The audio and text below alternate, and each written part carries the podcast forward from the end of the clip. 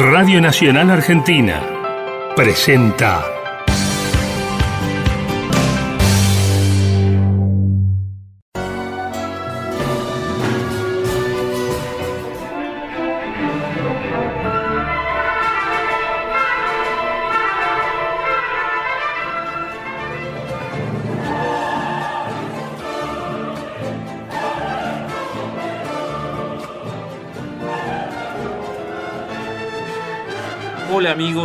soy Adrián Moreno y los invito a que compartamos 20 minutos con el arte y la música a través de Auditorio Principal, nuestra propuesta de podcast dedicada a los organismos estables para que podamos conocer, comprender e interiorizarnos sobre las maravillas propuestas en los escenarios de todo el país.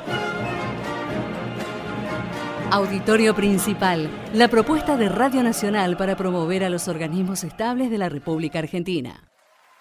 Arte, cultura argentina. Auditorio Principal en Radio Nacional.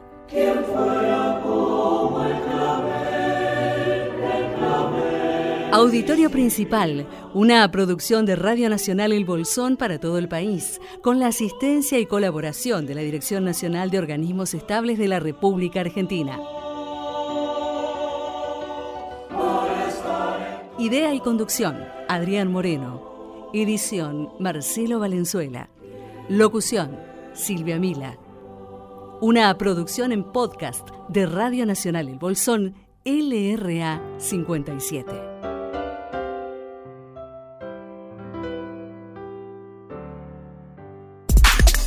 Nacional, la radio pública, el aire nuestro de cada día.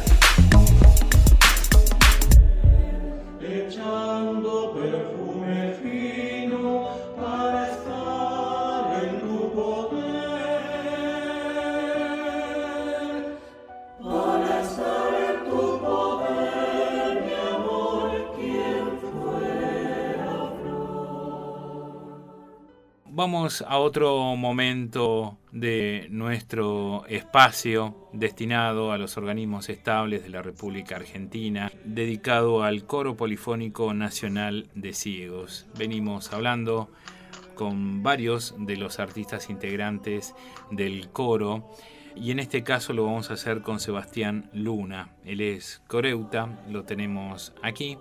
Del otro lado, debemos decir, con estas cosas que nos permite la tecnología y ya le damos la bienvenida. ¿Cómo está Sebastián? Bienvenido a nuestro espacio. ¿Qué tal? Buen día, un gusto. Muchas gracias. Bueno, un poco el, para meternos en el recorrido que habitualmente hacemos, eh, preguntarte cuánto hace que formás parte del Coro Polifónico Nacional de Ciegos. Bueno, desde el 2010, así que estarían siendo 10 años. Ah. Menudo año para, para aniversario este. Para celebrar, sí.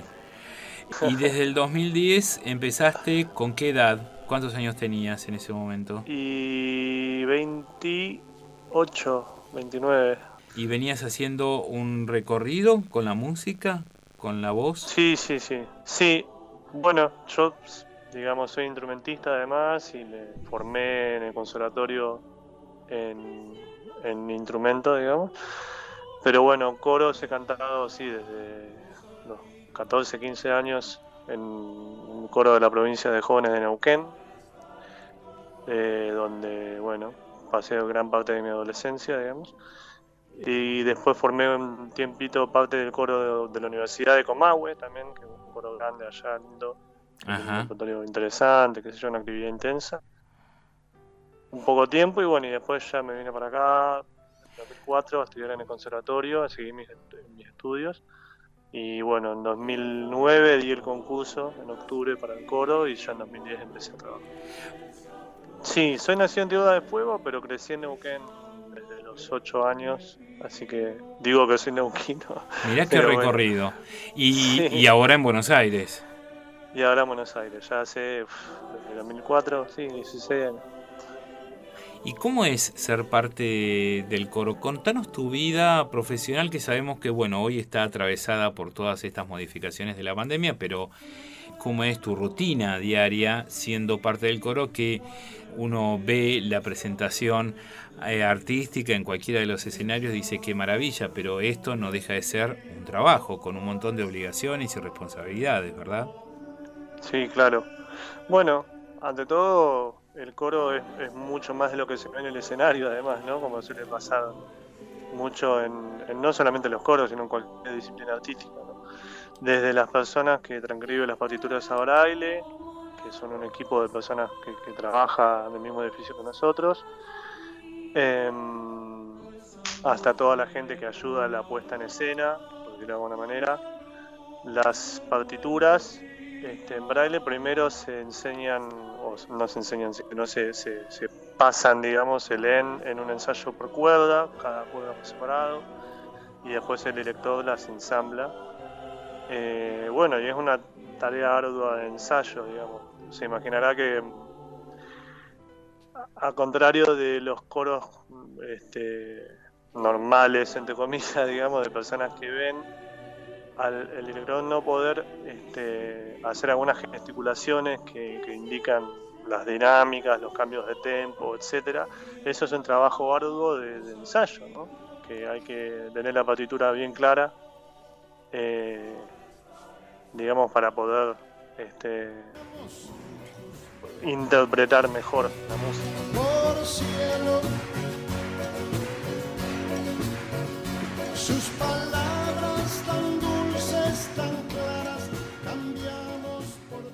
Bueno, todos los integrantes del coro, para entrar, digamos, en el concurso, uno de, las, de los ítems, digamos, que se, que se analizan es la lectura braille, o sea, sí o sí tenés que leer este, musicografía braille. ¿Ya venías leyendo o tuviste que prepararte para hacer el ingreso? No, no, ya venía leyendo. Bueno, yo perdí la vista de grande a los 19, 20 años. Y, ¿Y por qué? ¿Se puede saber? Sí, no hay problema. Bueno, un síndrome congénito. Una mezcla de genes de mis viejos. Me dieron desprendimientos de retina en un ojo y después en el otro. Y bueno, después de varias cirugías, intentos fallidos y tal, en el 2001 ya había perdido un ojo en el 95 y en el 2001 ya se me complicó lo otro y no hubo más que hacer. Eh, bueno, y desde ahí sí empecé a estudiar primero braille y después musicografía braille, lamentablemente, que es un déficit que tenemos a nivel federal, creo yo. En esa época en Neuquén no había nadie que enseñase musicografía braille, así que lo tenía que hacer a nivel este no en, en esa época no había tan facilidad como hoy de, de virtualidad, ¿no? Así que era, digamos, a distancia, me mandaban los- el papel por correo y tal, y tenía que devolver unos cassettes. Parece hace mil años, pero no Claro, hace tanto. claro, sí, sí. Lo que ha avanzado, ¿no? La tecnología. Sí, tremendo. Bueno, y, y después, este, ya cuando me mudé a Buenos Aires, que fueron unos años después de esto, en el conservatorio, toda la, ya el profesorado de, de- de guitarra clásica que hice en el conservatorio Juan José Castro, este, ya tenía una persona que después terminó siendo colega mía en el coro, que me transcribía las partituras a braille, Luz de Castiñera, que de paso le mando un beso grande. Y, y bueno, y ella me transcribía todas las partituras este, de música de cámara, de guitarra, de todas las materias, al musicografía braille. ¿no? Te interrumpí, pero nos estabas contando cómo No. es tu rutina. Bueno, nosotros ensayamos generalmente de, lunes a viernes, digamos, ¿no? Este, salvo que tengamos un concierto y tal. Pero sí, todos los días tenemos nuestro encuentro. Hay algunas veces que son encuentros por cuerda, como contaba antes, donde nos juntamos en horarios diferidos. Eh, pero generalmente sí ensayamos todos los días. Eh, bueno, hay algunos organismos que ensayan menos días, pero más tiempo. Nosotros ensayamos una hora y media todos los días. Y, y bueno, ya también, eh, digamos, uno en una ciudad como Buenos Aires, también hay que agregar el, el tema del traslado, ¿no? Tenemos compañeros y compañeras de coro que vienen desde yo, Tigre, La Plata, este, el Gran Oeste, ¿no? Este, hay gente que se moviliza durante un tiempo largo. Eh, Claro, ¿y ustedes ensayan dónde? En la casa del coro que está a la vuelta de la misma manzana de la Biblioteca Nacional. ¿sí? Y bueno, y es un, a veces, qué sé yo, eh, tenemos un poco de trabajo en casa, ¿no? Cuando tenemos una hora un poquito más complicada, eh, qué sé yo, puede ser por el texto, que a veces, bueno, tenemos texto en alemán o textos en otro idioma que hay que analizar un poquito más detenidamente. Este, bueno, se leen un poco en casa, ¿no? Yo suelo también este, leer un poco en casa. Y Sebastián, alguien está escuchando y dice, yo quiero formar parte del coro. ¿Es difícil llegar hasta ese lugar? Eh, los concursos se abren, tratamos de que se abran seguido, lo más seguido que se pueda, siempre tiene que ver con una cuestión burocrática, ¿no? Que, que no es tan simple, pero generalmente cada un par de años se suelen abrir un concurso. Lo más importante este, es, es la formación, es tener bueno un poco de, de condiciones vocales. Este, obviamente, mientras más trabajo técnico se haga, mejor, porque obviamente que se entra el concurso con un puntaje. digamos, ¿no? Y por otro lado, el tema musicografía braille es fundamental. De hecho, en estos momentos, gracias a la Asociación de Amigos del Coro, se están realizando unos talleres online de musicografía braille para justamente esto que contaba antes, ¿no? De gente por ahí que no está en la capital y que está en alguna provincia que, salvo algunos casos, yo, Córdoba, hay algunos lugares donde hay este, institutos donde se puede estudiar musicografía braille, pero, pero te digo, hay muchos lugares donde no. Así que con esto tr- tratamos de, bueno, de ayudar un poco a gente en el interior que, que tiene esta dificultad, ¿no? Tratando de, de hacer algunos puentes para que cada vez se federalice más y se puedan venir más gente del interior a dar el concurso.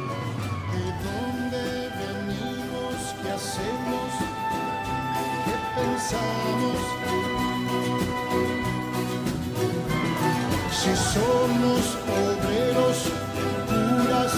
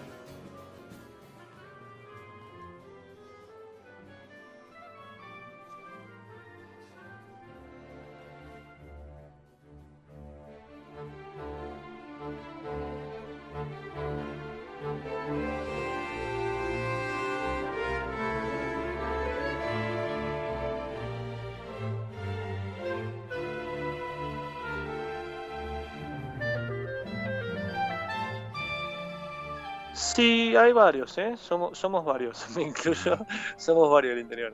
Tenemos compañeros de Mendoza, bueno, de Rosario, qué sé yo. Hoy tenemos inclusive compañero, un compañero venezolano y una chica de Colombia. Eh, sé que el curso de musicografía lo están haciendo también alguna gente, muchachos de Paraguay, dos o tres colombianos. Así que imagínate que no es, es un organismo bastante peculiar, que no solo en Argentina, sino en En el el mundo. mundo, ¿no? Y claro, exacto. Entonces, este, esto genera interés y por supuesto, qué sé yo, para...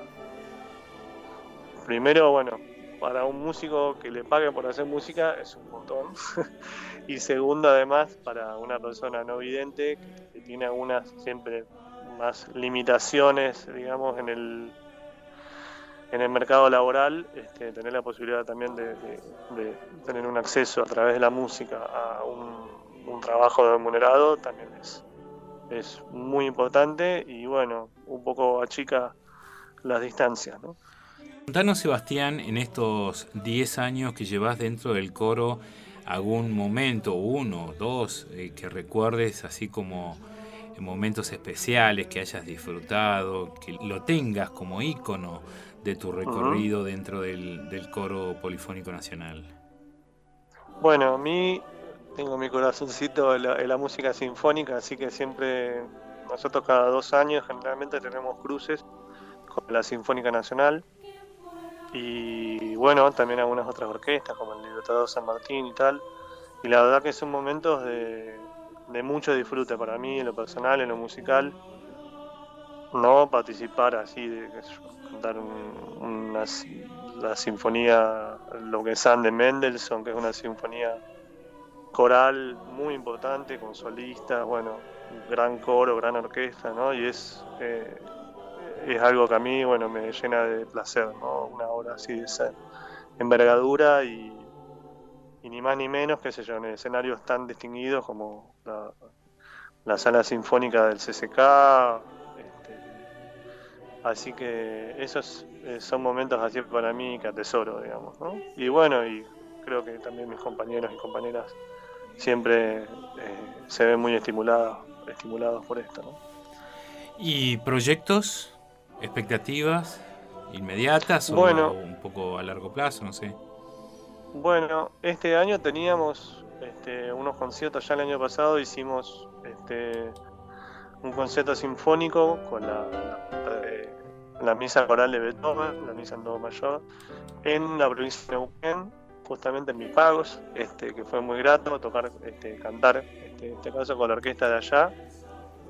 Eh, y este año se iba a repetir la experiencia, lamentablemente, bueno, con toda esta situación no se pudo llevar a cabo.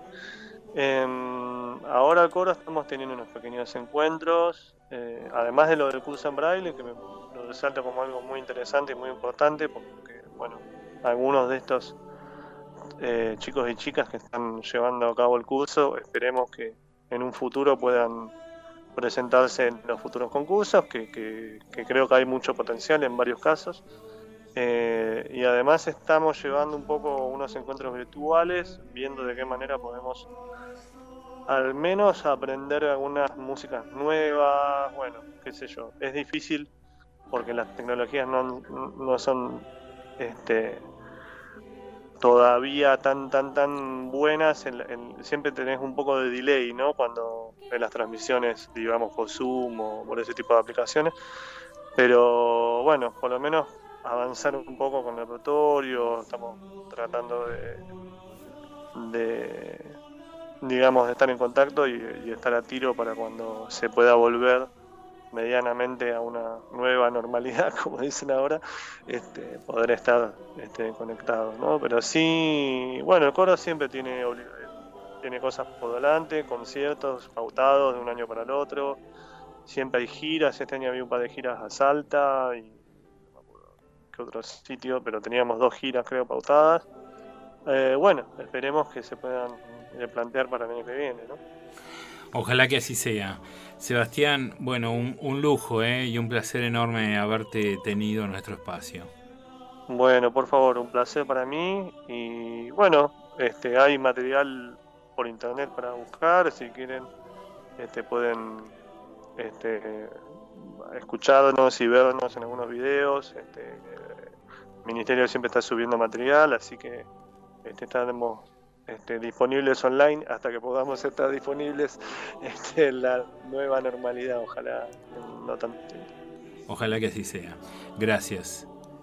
Gracias a ustedes. Sebastián Luna, integrante del Coro Polifónico Nacional de Ciegos, pasó por Auditorio Principal.